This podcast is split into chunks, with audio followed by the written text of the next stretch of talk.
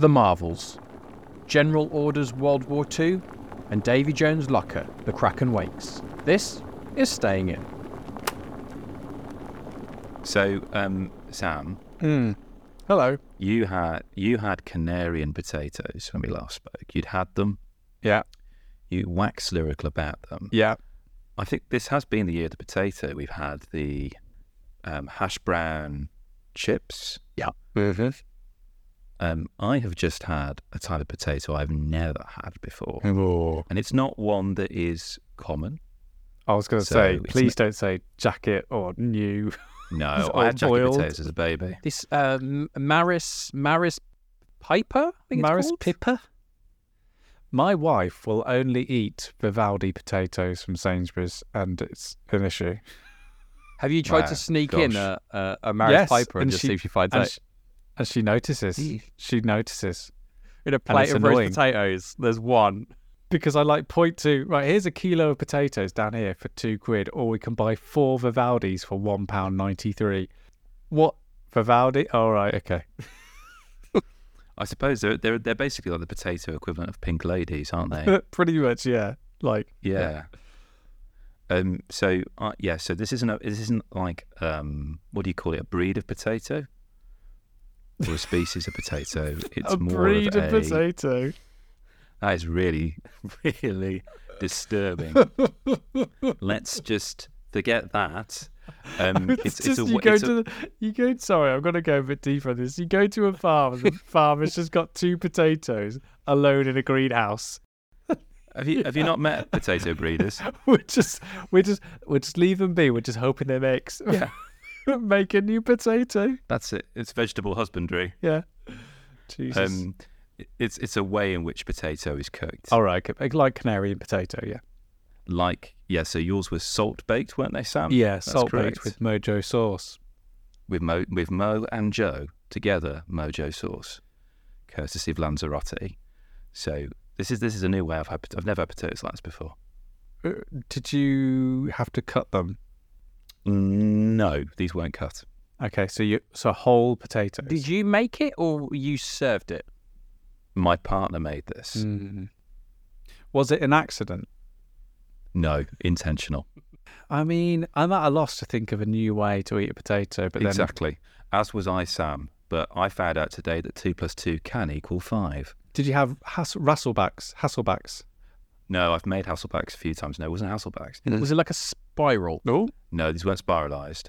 This was these were Danish potatoes that were caramelized. oh my! It's like a like a toffee potato. Basically, yes, Dan. A, almost like a toffee apple, but a toffee potato, but not that rock solid, like warm, so that the caramel Yeah. is actually, you know, like a glaze almost. And did you have them with something, or is this, or is it just? yes, we did. We had it with apples and onions, Oh, right, okay. which are being kind of like fried together, and with uh, pork pork on the top, a pork loin on the top of that, and these potatoes on the Mm. side. Okay. Can I ask how how are they? Uh, what's what's the display method? Are they, chopped into cubes? Are they sliced? Are they? Are we talking roast No. potato chunkies or what? These are like these are like your baby potatoes. Okay. just in a pan and a lovely caramel. And it was extraordinary. And it was an assault on the senses. It really, really was. I mean, I didn't know what I was going to expect from Danish cuisine.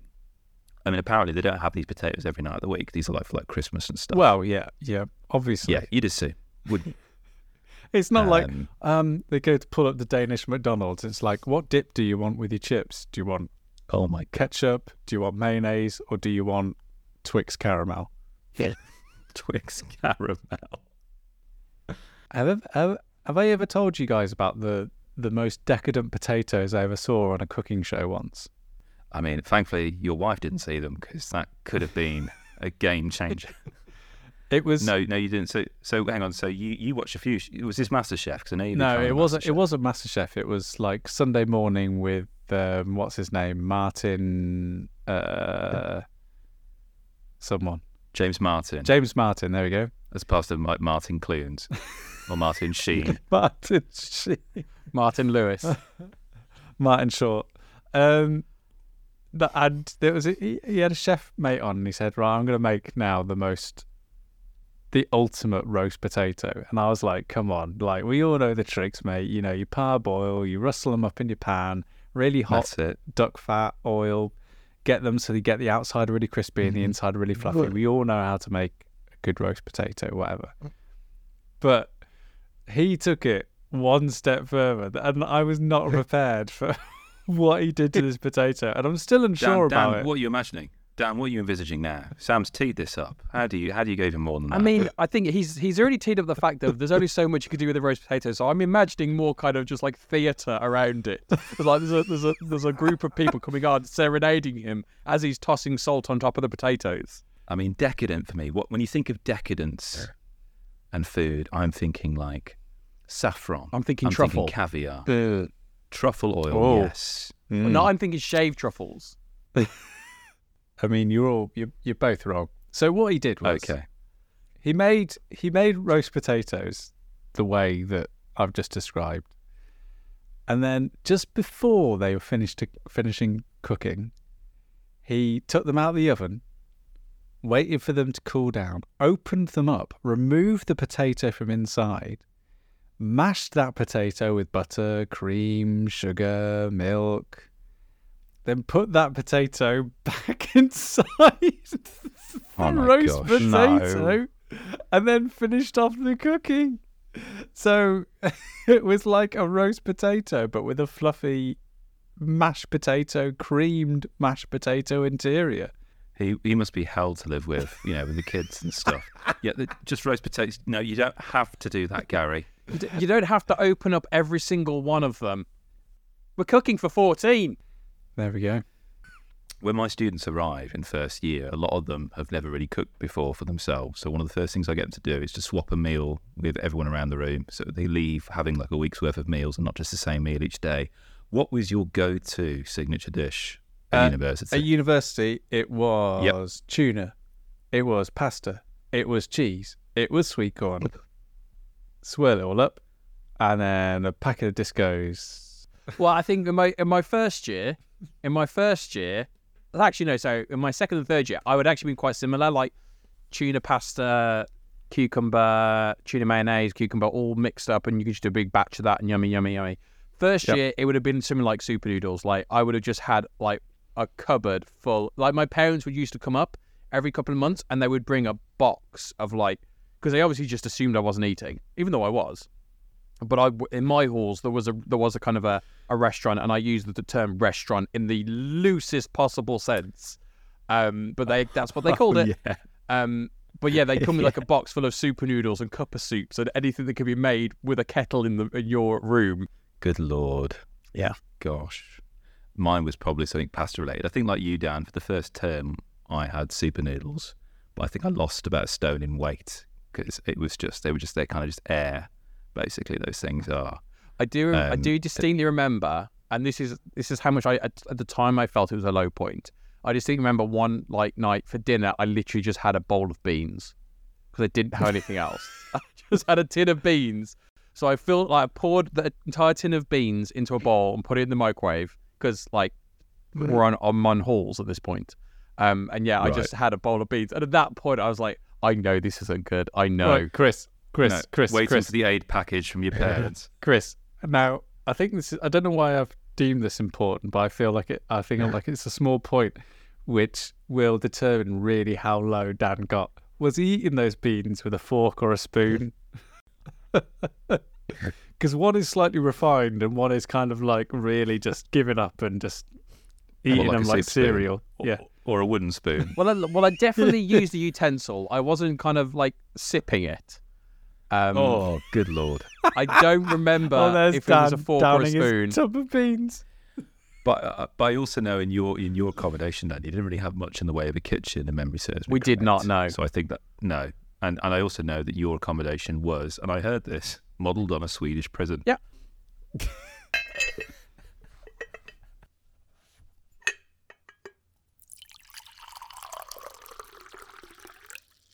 So um, at the time of recording, it's Yeah. Christmas Eve.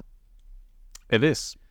It is Merry. Christmas Eve, everyone. Now, yeah, it's Christmas Eve, Is it? and Sam and I, you man, you and I managed to kind of meet up.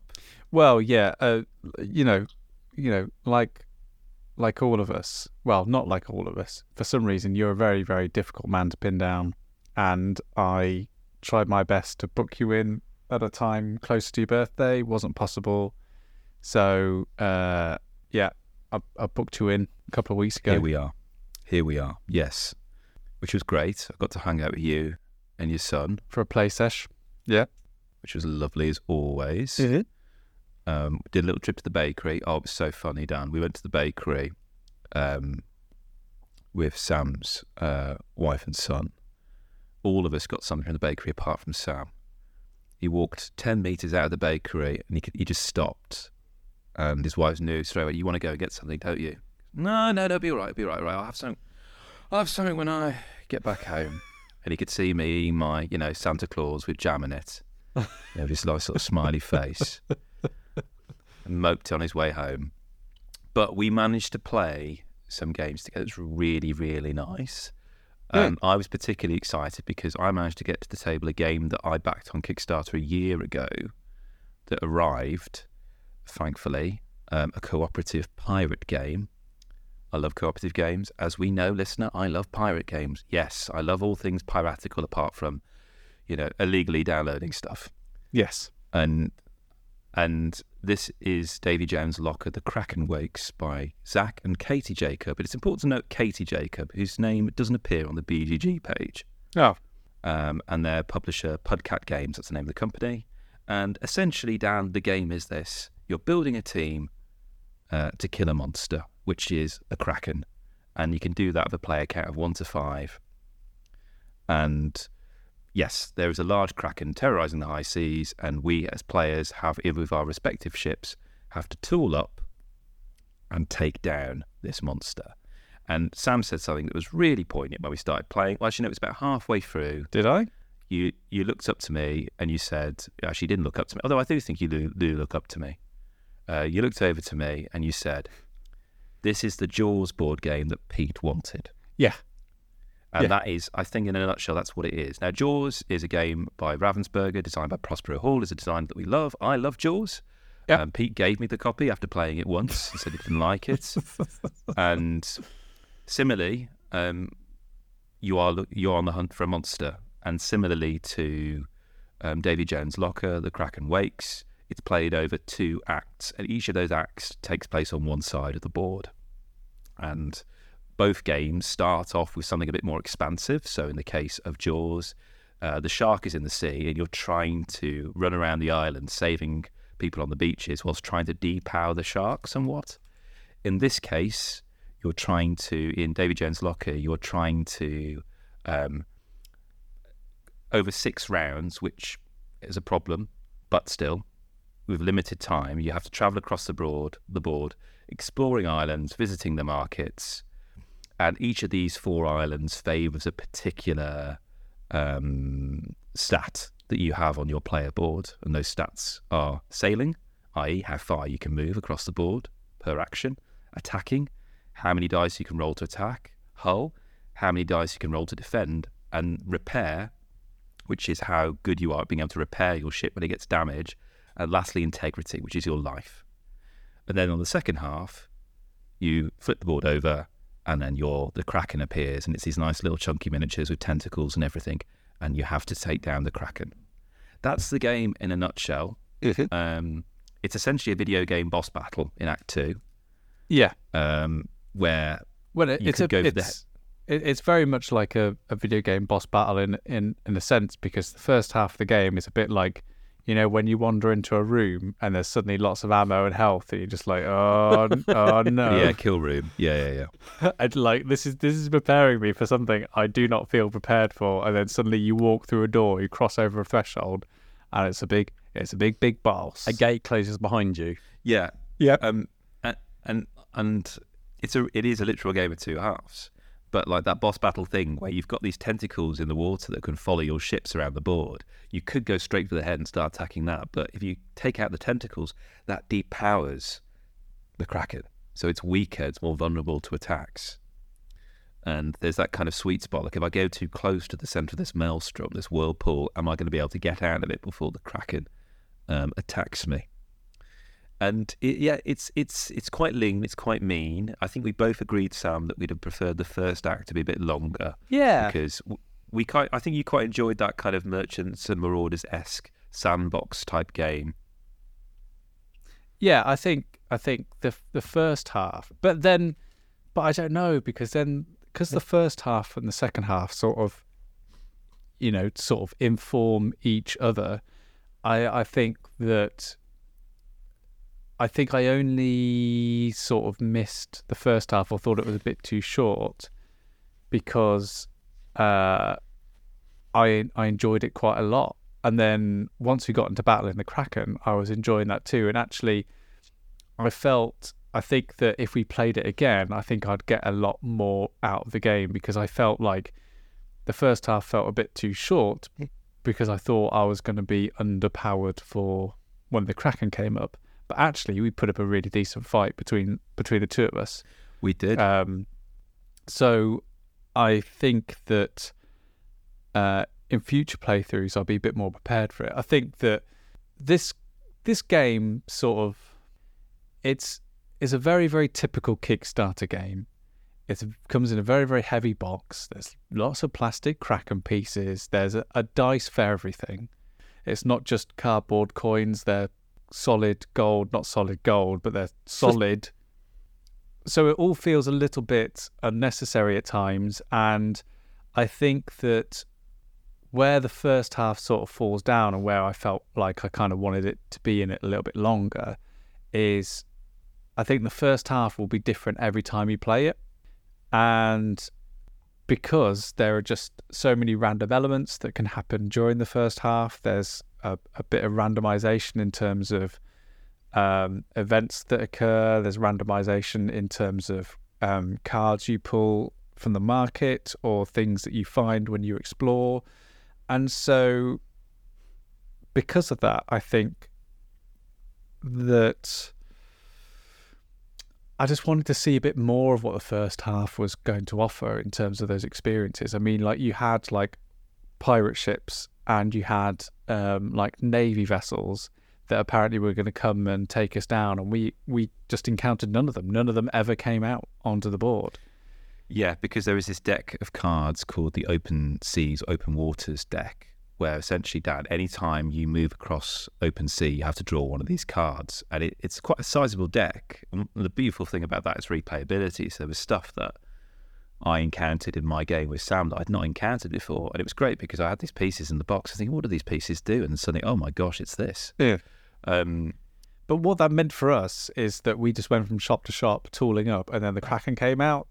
And do you, do you think that the shortness of that, because obviously, although it's a, it sounds like it's a very kind of 50-50 game, you, the setup, the setup, the boss battle doesn't sound like a very long game. So I don't think doesn't strike me as narrative being a big thing. But do you think because it's because of that first half being short, because the concept feels very narratively driven, kind of thing. The idea of being able to set up and you're going up against Oh, this yeah. big monster, this mythical beast, all this stuff. You can imagine lots of kind of world building that could be happening. And I don't mean that in a sense of like it's a seven hour game or something like that, but I just mean there's a lot more you could do with that. And do you think if that if that period of because you say like six rounds, if that was longer, would that have enabled you to have just really invested a bit more into that narrative and would have then obviously made the second half much more impactful because there are stakes, so to speak. It's but but then it's a difficult balance because if the first act was slightly longer, you might get too powerful, and then the second act isn't as fun because you just breeze over the kraken and it's not a challenge. The kraken's got to be got to be a challenge. So I, I you know I understand the way it is. You're sort of rolling the dice on whether you're going to get a very very exciting game or you're going to get a very sort of not average but a very very good game. But I mean, there are two things I really loved in this game that I've not seen before, really, and I really it made me feel that I really enjoyed this kind of cooperative experience. One was in Act One, one was in Act Two. So in Act One, Sam's already alluded to it, searching for treasure. What's quite lovely about this, Dan, is that there's an option you can either look, look go for a shipwreck, and there's two shipwrecks on the board, or you can kind of go hunting for treasure. But in both instances, what happens is that one player can't do this alone. Another player has to do this with them, and that other player has to be within four spaces of you. And what happens is, and it feels almost like an RPG. Uh, one person dives down to the wreck, and the other person's there to support them. And then, if you succeed, you decide how to split the loot between you. And it generally feels quite nice and collaborative. We've done this adventure. The second thing I really loved, and it was in Act Two, was, and I know it's a big bugbear of Sam, it's a bugbear of many people, is player elimination. Because yeah. in Act One, you, your ship can't sink. But Act Two, what happens is, and this happened to us. So I thought I was quite, I felt I was the more powerful ship, um, but my ship sank, and it caught me off guard. The Kraken took me out, and I sank. And I can swim towards Sam as actions, or Sam can come to me. But when I get on his ship, what happens is I flip my player board and I have a map of a ship, and that's now Sam's ship.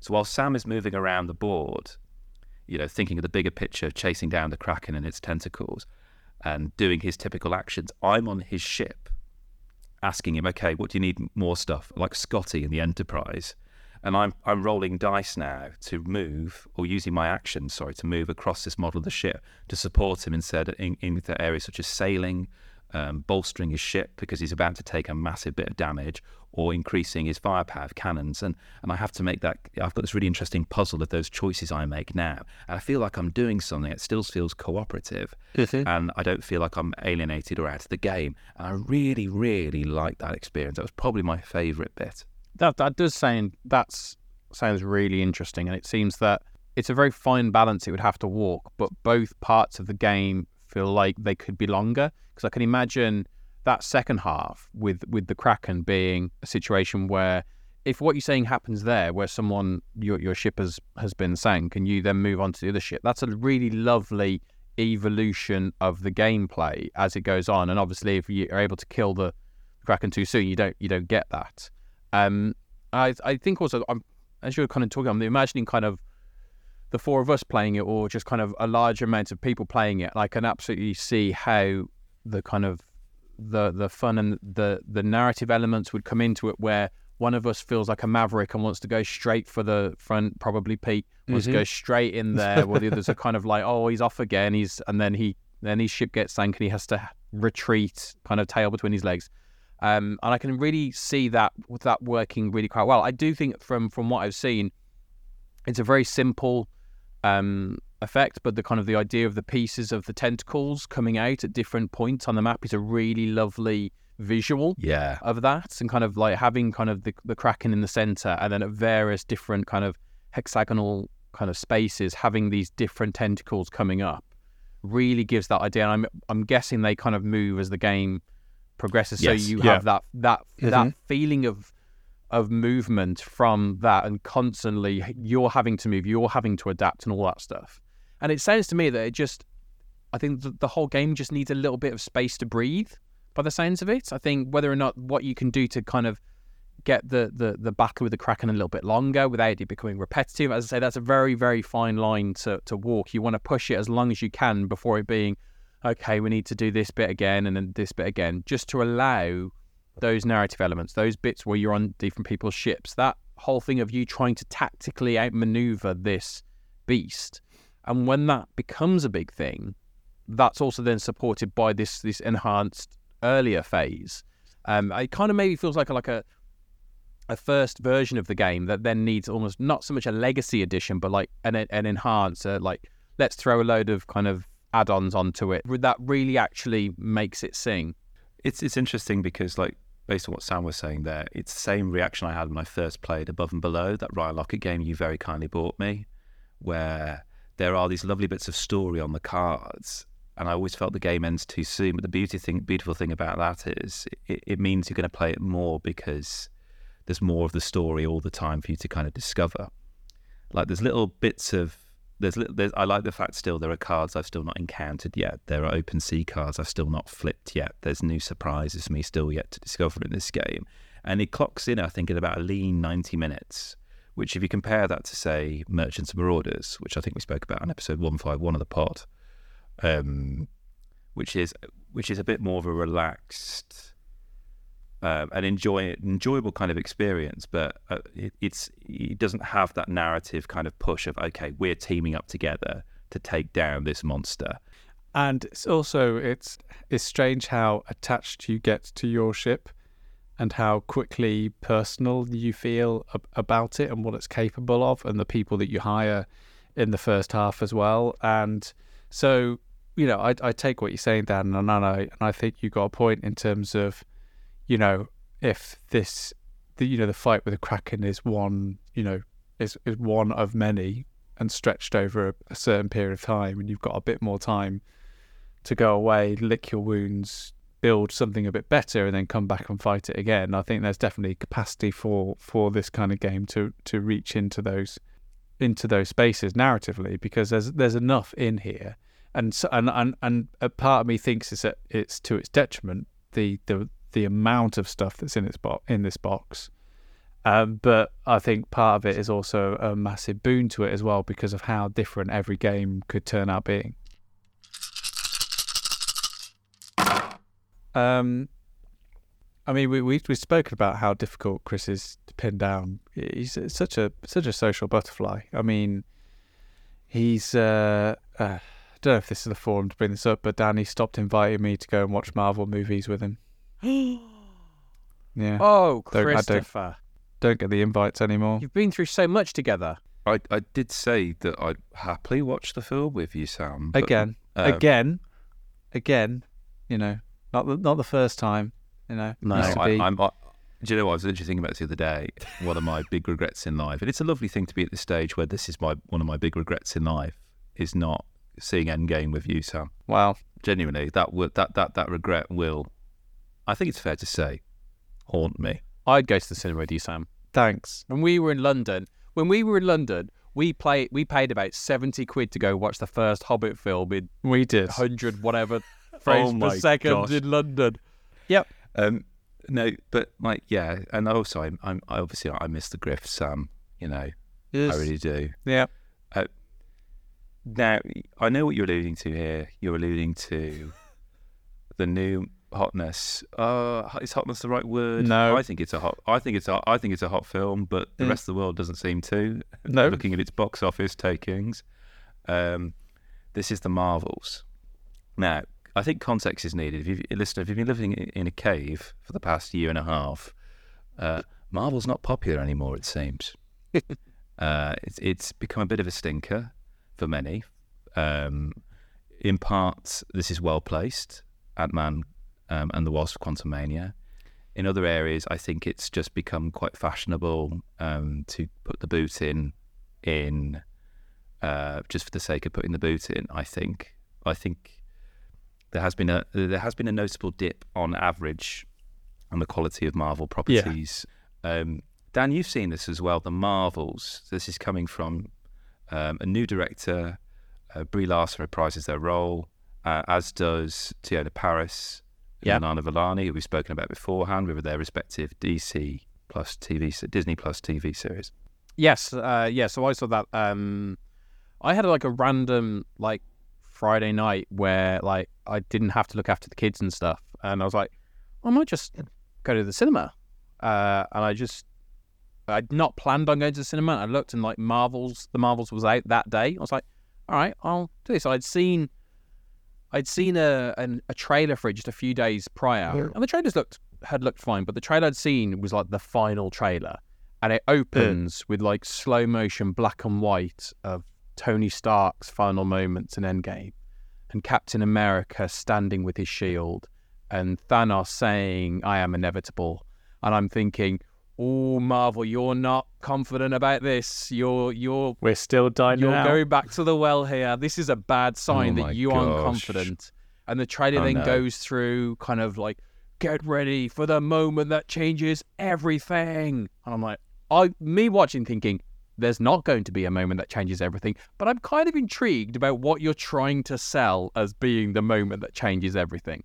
Um, and I'm kind of curious as to kind of is there a reason why you're kind of pulling up these kind of the high point of the Marvel Cinematic Universe in this.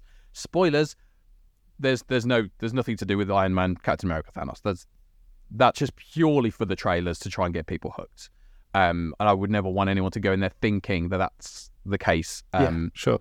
but so I, so I kind of went into it. I was kind of curious, um, kind of a bit of morbid curiosity because I've kind of been up and down with it. Like I said right from the off, uh, at the end of the in what's referred to as the Infinity Saga, I was kind of wanting to get off the train. Um, and then I realized, well, we talk about it on the podcast. I maybe should stay on the train a little bit longer. Um, so I've kind of just rented a ticket every now and again. Um, and I, I've liked some of the TV shows. I think generally they've been good fun uh, without being kind of world changing. I think some of the movies, Eternals, have been god awful. Oh, Um, Dan. I know we're very, I know we're drum. very different. I know we have Yeah, different but- views, but, but- this is the hill I'm willing to die on. but I Um, think I think Dan's gonna Dan's gonna win out on this because I I could bet a fair amount of money that we are never seeing the Eternals ever. Yeah, again. sadly. Yeah. But I think there have been some like there's been a few kind of little flickers, like obviously something like Spider Man, No Way Home, and all that stuff. Um, yeah. Shang Chi. Shang Chi was was was good without reaching the heights, but it was good. It Yeah. was kind of like okay, I'm.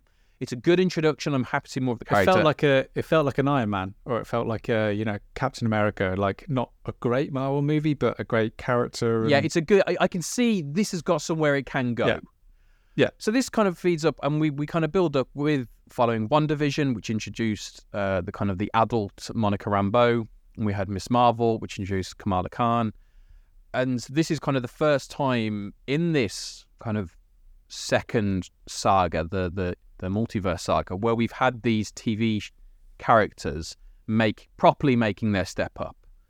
Um, we've we've had bits and pieces, but properly making like a proper step up from their TV up to the up to the film, and I think by and large, they're that's pretty successful. I think um, I think they're good characters. I think they work well. I think Teyonah Parris is is usually pretty great. I think for me, kind of Iman Vellani steals the show. Like every time she's on Mm. screen, I have fun, and I Yeah. think it. I was trying to think of it afterwards, and like it for me, it's just a fun Marvel film, and I've I've not had a lot of fun with the Marvel films of late. No.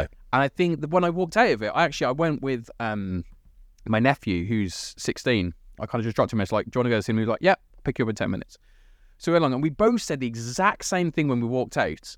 Was like, that was much better than I expected it to be. I had a lot more fun than I thought I was going to have. Not that I thought it was. I didn't think it was going to be bad, but I'm just I'm so ingrained in this thing of kind of like it's so kind of churning through everything and not really going anywhere. You have the things of like, oh, we're having more nods to a multiverse, but we're not really we're not really dropping it yet and we're going to touch on it again and maybe a bit more, bit more, bit more. And you need to eventually go for it. And at the moment, they haven't. Even with something like Multiverse of Madness, they didn't properly go for it. They just took it to a slightly off kilter version of our own world. Um, but I think it's as a, as a film, like if you if you look too far into this plot, it, it all falls apart. Like don't like we were having a conversation on the way home, and the more we talked about it, the less we started to like it because it does kind of fall apart under its own weight. but as a fluffy, fun, kind of night at the cinema, kind of enjoyable Marvel film of the Infinity Saga, it falls probably the middle ground. It's fun, it's enjoyable, it's popcorn, it's light, it's all the things you like about a Marvel film. Middle ground for the Infinity Saga for the multiverse, it's it's towards the top because the time flew by. It was not a long film. It doesn't outstay its welcome. Kind of some really left field set pieces, which Oh, again So incredible. fun. You do sit there at times thinking, what is going on? In the same way that there's a number of Marvel films which are set in space and set in a in a not Earth-based scenario where they can have fun with it. You think of the Guardians of the Galaxy films; they can have fun with that world, and they can have fun with some of the worlds in kind of the Marvels as well. I, I love this. Dan, would it been would it have been better if I was sat next to you? That's the Uh, question. Well, I mean, I'm not, I'm not gonna, I'm not gonna do my, my nephew bad here. Like, had to go, you, you can sit next to him, all right? I, I don't think that's what Sam meant. He, he listens to the podcast. I'm not gonna see us saying, oh, I don't want to go with him. We had a great time. And and you and d- does he qualify for the uh, children's menu at the cinema that you go no, to? actually, actually, actually, uh, he he doesn't qualify for the children's menu. He's 16, Uh, he had a uh, a Tango Ice Blast. Oh, good lord. Which apparently is all the rage. I've never had one. I tried it and it was like, it's like a slush puppy with about six different fizzy flavors. I was like, no, thank you. Do you know in Denmark they put caramel over it? and then a pork pork loin on top. Oh yeah, Ooh, some onions. Now I love this film. Uh, this is for my in my money for my money. This is my favorite Marvel film of the year, hands down. Um, as you're absolutely right, Dan. I haven't had a fun with a Marvel film probably since Spider-Man, Spider-Man No Way Home. Yeah, and that was um, more of an Um, event than it was an actual good that, film. and that was 2021. I found Guardians 3. I love the Guardians films, but I found I, I wasn't in the mood. It was so bleak, Guardians of the Galaxy Volume 3. Yes, there's hope in it, but it was a bit too dark and bleak for me, and I'll probably never watch it again. It's just not the headspace. It's not what I want to read and see at the moment. Um, likewise, Ant Man and the Wasp Quantumania was Yeah. just. I mean, I love to say that, you know, as a man who's turning 38 tomorrow, I've got to appreciate the fact that these films aren't just for white men in their late 30s. But even so, I did feel that that was uh, um, a, a, quite a difficult film to watch. That film, it just was all over the place. But what does work, and actually one of the reasons why I love to have sat next to you in the cinema, Sam, is there is there's a needle drop in the Marvels that's it's it's a Marmite needle needle drop. I loved it. I'd be quite curious to know what you'd make of it. okay. Um, and it is all it is slightly audacious. There's some lovely kind of audacious moments in this, which I'm not going to go into. Um, but broadly speaking, the premise is this: that um, the three Marvels. So this is Captain Marvel, played by the fantastic Brie Larson, Teyonah Parris, who from WandaVision, and Miss Marvel, um, fro played by Man Vellani, are entangled. So what happens is that if one of them uses their powers, they all swap places of each other. Great concept. It's a fantastic concept, and it means that.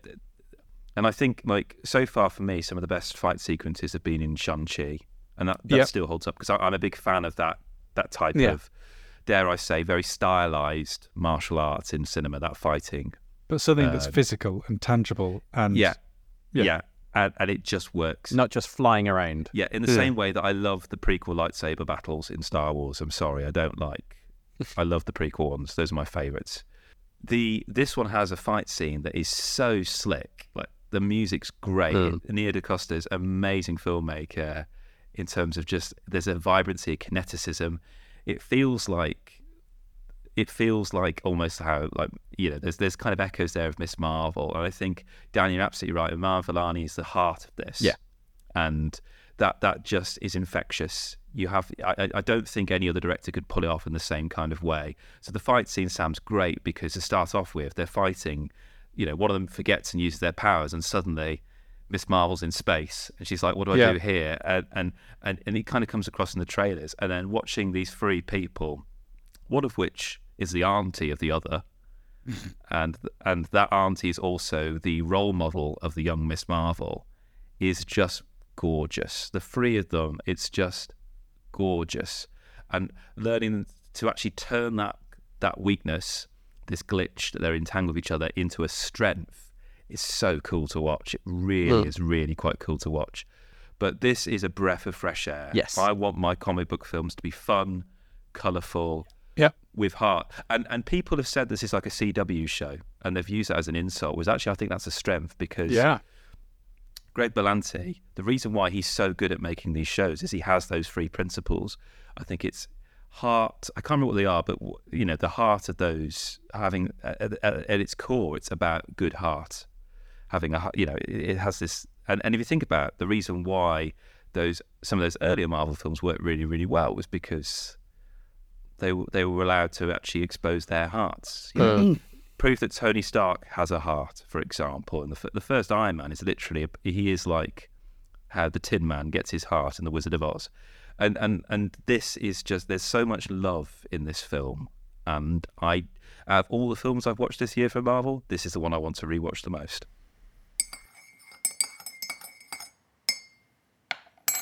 Let's talk briefly about war. Huh? Okay, What is it good for? Thanks, Dan.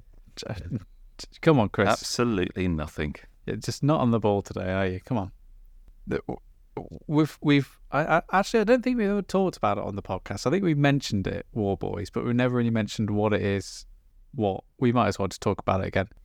But there is an occasion uh, where um, and Kris and I have done this for the last eight years. No, seven. No, I think it is eight. Is it is is it eight? Let me just check. Let me check the calendar. But for the last uh, however many years, Kris and I have always made a point of getting together around the sort of around the sort of summertime, um, to get together and put aside a day, um, to just play war games, and we called it War Boys. This year was our seventh year of just getting together and playing um, just war games and um, we have a we have a sort of a compendium, a, a, collection of games that sort of come out every year. Memoir Forty Four, um, V Commandos, um, Polis. We played one year, and um, Undaunted, one of the Undaunted games. Hogs of Um, War. Hogs of War has now become a recent um, entry into the War Boys canon. Um, but we did get to play a new game uh, this most recent uh, War Boys uh, day, which we have hinted at, and we've put pictures up on our Instagram feed of. Um, but it's a it's a brand new game actually from the uh, the designers of Undaunted, Trevor Benjamin, David Thompson, and for some strange reason they've they've marketed it as the the first worker placement two player war game or the first worker placement war game, which seems to me like a, a strange thing to brag about. Um, but anyway, it's called General Orders World War Two, and this is a bit like Undaunted. It's a um, strictly two player experience. Comes in a much smaller box. It's a very very dinky um, uh, game to get out. Um, just a small map that you fold out on the table between the two of you. Some little wooden pieces to hold and to and to move around the board. Some cards to play at, uh, at random times during the game. But but generally, it's it's a game about using commander tokens, little commander figurines, putting them on the board, doing the associated action with that commander, and then when the game ends, whoever has control with their troops over certain pieces in the middle of the board um, wins the game. Or you can end the game a bit sooner if you're able to gain control of the other person's um, base or HQ. And I think there's what what do I want to say about this game? I think I want to say that for a war game and with this much pedigree behind it, for for any game with this much pedigree behind it, uh, as the designers do have, I think it it definitely really makes a good representation of that level of design on the table. It is a very good game to play. It's very slight. It goes very very fast.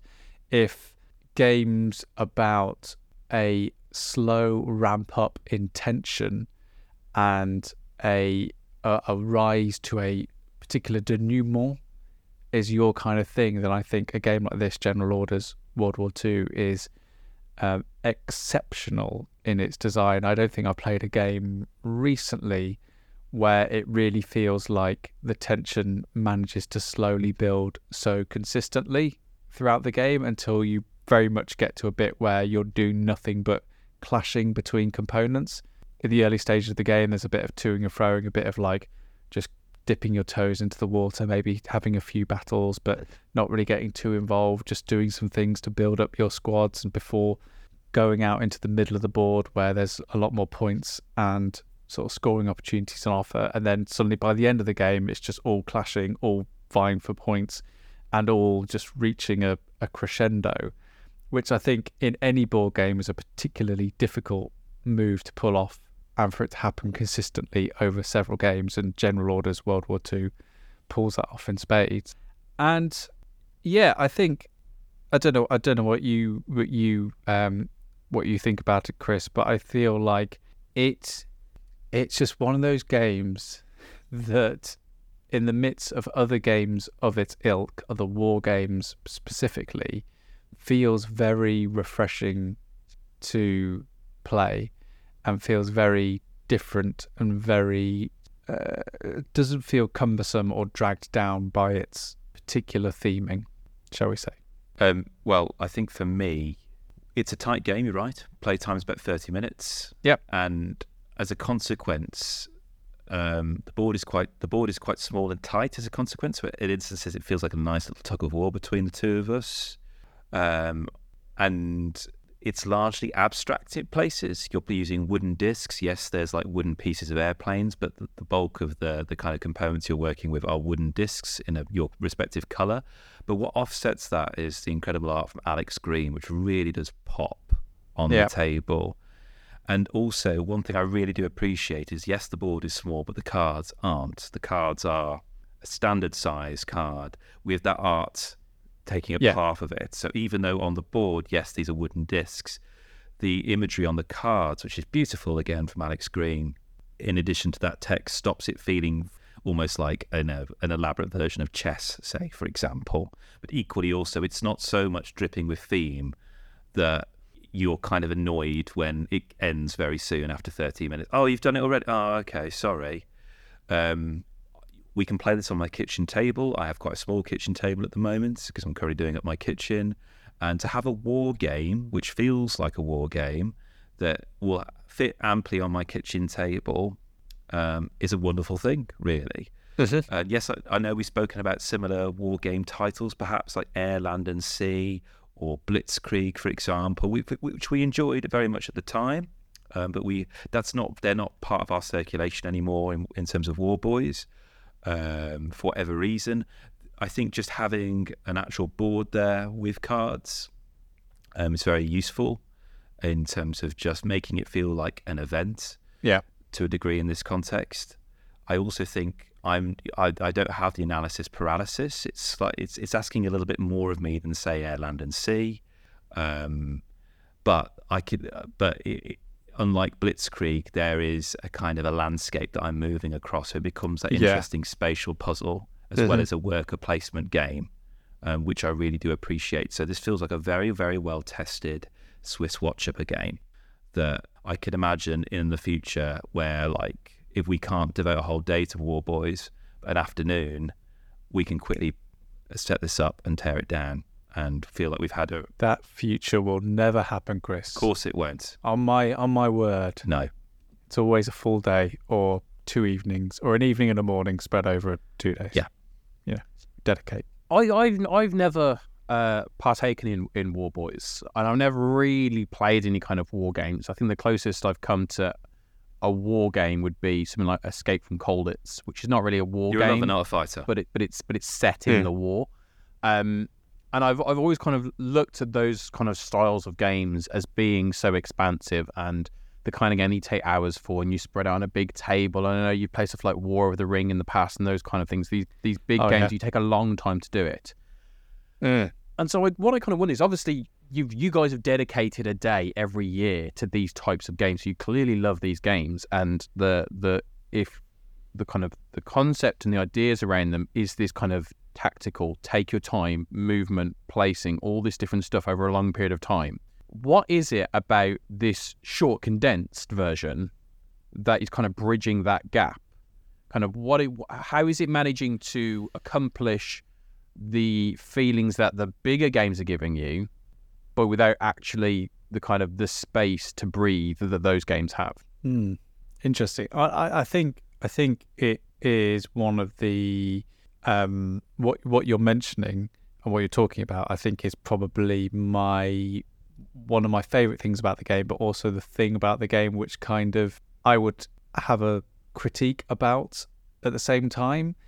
I think that the reason why it still feels like our war game is that you definitely feel like a general pushing around wooden pieces on a map to try and game a um, an episode of, of war. And you definitely get that feeling of sort of taking that step back and the front cover of the of the game has, you know, a picture of a general looking over a mountain range with binoculars. And you definitely get that feeling of, you know, you are sitting back, you are looking at a war scene from a distance. Compare that to something like Undaunted or something like V Commandos, where you are, you know, in the thick of it. You are the peep, the boots on the ground. You are moving individual pieces and making um, decisions in the moment, but from a individual or you know sort of um, personal perspective. That that's the that's where those the, the two sides of the coin sort of come from, and but for me that's the thing that I don't like about general orders. Sometimes it's just it's just that feeling that starts to creep up and bubble inside me. Sometimes is that you know it feels a little bit too abstract sometimes, especially around something like World War II and something around, you know, particularly mm. those two world wars when people like generals and people in positions of power were much criticized by the fact that they stood back, they were watching things from afar and just pushed people into, you know, into sort of the abyss and to their doom. And I think that compared to something like Memoir 44, which has a similar sort of style of approach where in Memoir 44 you you know you take on the the role of a general and you order specific pieces around the board. I think the difference there is you actually have the pieces on the board. You have the tanks, you have the infantry, you have the the soldiers that you can see being removed when when they get when they get um, shot and killed. And in general orders, it's just a circular disc that you just take off the board. So I think that that you're right in the the reason why it still feels like a war game and still fits into War Boys is because it feels like something that genuinely would happen around this kind of war. Um, but I think what I'm most looking forward to, and I predict probably will happen, is the fact that this game is General Orders colon World War Two, and I think that in the not, not too distant future, we're going to get something of this ilk that has a different theme. And I think that if they move away from particular world wars, that this game will, as a series, will suddenly go up in my estimations. I think. Not that it's particularly down at the moment. I just think there's just a part of me that feels a little bit uncomfortable sometimes with yeah. with war games of this particular style. And we we've spoken about this before, Sam, because actually, like I know we've spoken in the past that like having some misgivings. I think it's in Memoir Forty Four, which was I don't know if that's official or informally dubbed the the official board game of World War Two of the D Day landings. Like for me, what I'm drawn to in terms of war games is it's it's the kind of theatre of it, really, um, in a very and what I mean by that is the sense that obviously war is the, the it's the quick the quickest and laziest way to get to conflict and conflict is where drama is bred essentially and mm. and and like there's there's no nuance in that really um, not to say there can't be and I think some of the best war games are the ones which actually as you say Sam allow you to pause for thoughts and critique um, and to kind of think about the individuals within it a la Undaunted, which is, as you said, the designers have done, where you're not just getting rid of a card. There's a name on that card. Yep. And um, because of your mistake, they're gone now. Yeah. And they're not coming back. And I'd be quite curious to know if that came up in discussions, whether they wanted to try and emulate something like that in general orders, or whether they felt that actually, for a 30 minute game, that might not be something they could do. I don't know. I mean, you know, technically chess is a war game. Yeah, I, I mean, in the same way that General Orders is is that you you're, you're two competing people in an abstract um, setting, and it's all about area control, and it's all about getting pieces off the table. Um, so I think that if you sort of really extrapolate it from that, and maybe I'm overthinking it in to a certain degree in terms of that uncomfortable feeling I have when I when I play it from time to time, considering there's games like chess or whatever, which, you know, historically have sort of played off that, that theme of war of two sides battling against each other. But I think that what General Orders is is doing specifically, I think it's trying to play a bit in that space of not necessarily creating a war game. I think it's just creating a new abstract two player, you know, experience. And just war happens to be the theme. I, I I don't know, I may be again reading too much into it, but it's a bit like why do we always have a gun in computer games? Why is always the first instinct is that we have to shoot things in order to move through levels in quite a lot of video games. It's just because it's kind of easy. It's a shorthand. It makes sense. Um, it's just the the done thing, and I think that uh, as well as the Undaunted series, which I think has just got better and better with each theme and Oh, each way that they've they've moved it forwards. I think General Orders will probably get better and better because I I think that it is just a really really tight game and a really really interesting experience and a really really interesting abstract two player experience. But for me now, that theme is something that hopefully has the potential just to get better and better.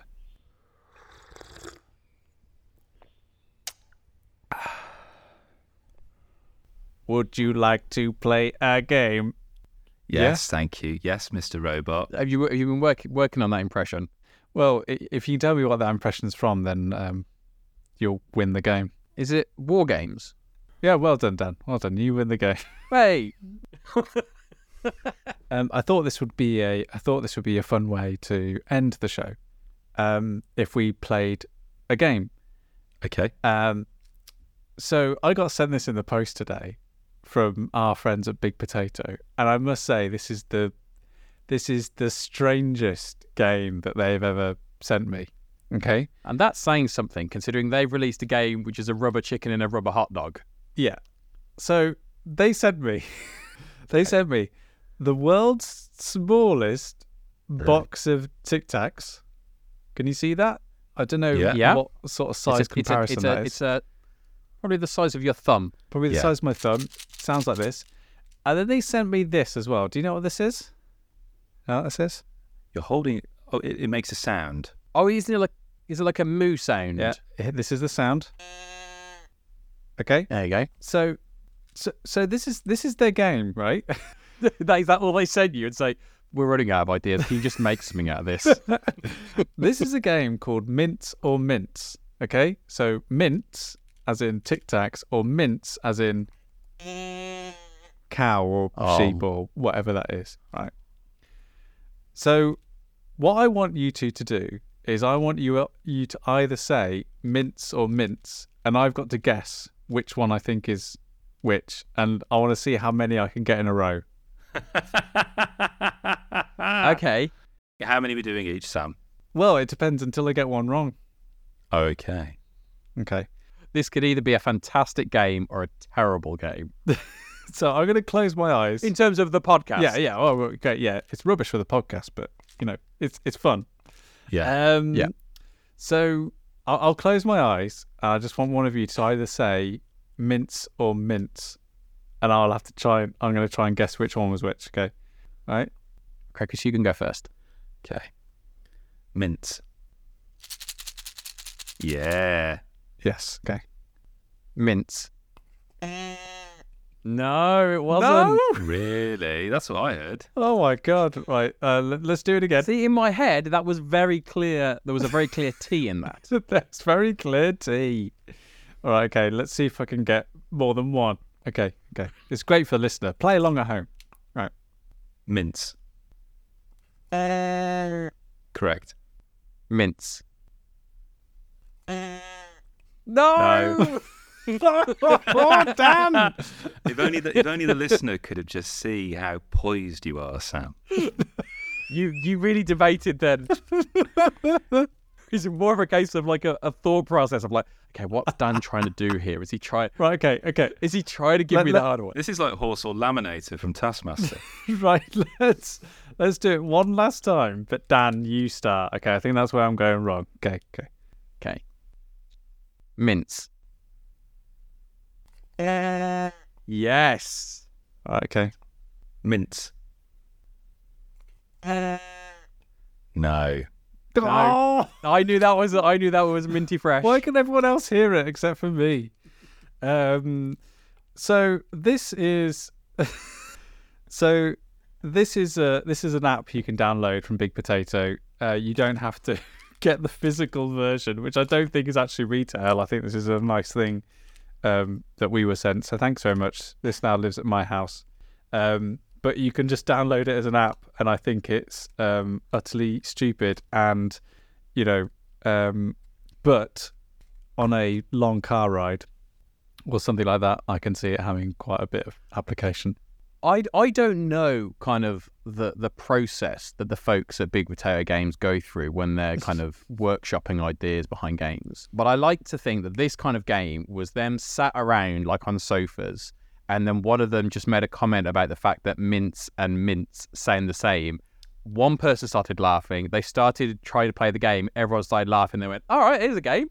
Inspired by Mints or Mince, I was wondering if there are other homonyms out there that would make also a good game. So, two words that sound the same but spelt differently and have different meanings. So, what's what's another equivalent of mints or mince? Bar and bar, What, as in like, or like bar, yeah, yeah, drink or- drink bar? or a drink, yeah, or maybe like a, a bar, or like a clanging bar kind of thing. So something that you can Oh, have can you imagine sign if big, yeah, I mean, big potato. If you had to sign for an order, big potato sent you a crowbar in the post, Sam, and a, I'm glad I'm not paying postage. Um, you could have, you could have, night or night. oh, See, that's a, that's a good one. that's a good one. But I feel like what Mints and Mince has got is that they're, I don't know why, but they're, they're funny words to say. Like, it just makes me laugh. I think what's also quite funny is the fact of there is the slightest difference. Like when you're saying it, you hear the Yeah. difference. Yeah, yeah, yeah. That and that's the thing. Like night and night is the same sound, but mints with a T and mince with a C, there is the tiniest, tiniest difference that you, as the person saying it, knows. If you've got any suggestions for the people at Big Potato who are far cleverer than us, um, then um, I'm sure they're happy to hear them. I'm sure. Um, oh my gosh, if we've still got a listener um, at this stage, um, it's a real shame because we've just made it easier for you, listener, to actually access all the things connected with Oh, us yes, in one yeah. handy place on our Instagram, which I think is fair to say is probably one of the only social media feeds at the moment that is not problematic as much. Um, um, so if you go to our Staying In podcast page on Instagram, uh, you can find our pal Peter has put a little link tree in there, which takes you to places such as how you can listen to our podcast. Uh, our Instagram is also on there if you just want to go back to it. Um, our page on Board Game Geek is on there, where you'll find general orders as well as well as Davy Jones' Locker, the Kraken Wakes. Our Steam Curator page is on there. Uh, we've not spoken about video games this episode, but all the ones we have spoken about are on there. And also, um, blowing my own trumpet here, our special playlists on Spotify are there as well, which traditionally are quite tr- tricky to get hold of. But everything we talk about that has uh, music connected to it, so there'll be something from the Marvels on there.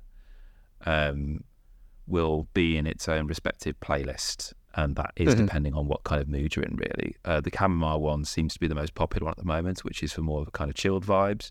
Um, if you're feeling, if you had a really tough day at work and you just want to vent, I suggest Strong Brew, a, caffe- a And- much more caffeinated playlist. Yeah, and if you go to Instagram, you can actually see photos of quite a lot of the stuff we've spoken about uh, recently. So uh, you can see pictures of Monster 12, Fly Home, which Kris you spoke about on the last episode. You can see pictures of me playing um, from a game session I ran of Critical Sanctuary, some pictures of Jokkmokk, um, pictures from mine and Kris's War Boys. That's got pictures of Memoir 44, Hogs of War, and the aforementioned General Orders. Um, And you can also see pictures of uh, our Twilight Imperium session. Quite a few pictures of of what it was like for us to play Twilight Imperium as well. So, so yeah. So there's there's there's tons of stuff on there. Uh, if you're interested to see a bit more about what we get up to when we're not recording this. And if you do have a suggestion, if there's something you think we should add to one of those lists, the curator pages or the um, the Spotify playlist, and do just let us know, stayinginpod at gmail.com or just send us a DM. We've been getting some lovely DMs, haven't we, Kris? Yeah. Um, oh yes, I on a little- Instagram. I would love to do a little shout out, if I may. Please do. Um, thank you. Um, uh, how the hell do you get into your emails on this? Oh, yes, I've got them here. So um, I'd like to do a big shout out to uh, Ben, who said that um, they really enjoyed the recommendation of Batman the Audio Adventures, which you can get on a podcast. We spoke about that on an episode.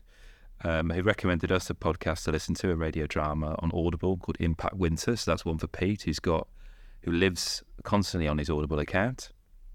And yeah, they said some very nice words. They're very happy to hear that Peter Willington Investigates is back.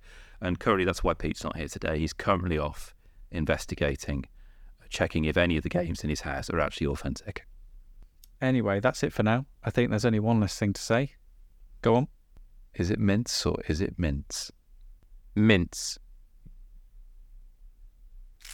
No, Sam. Uh, all right then.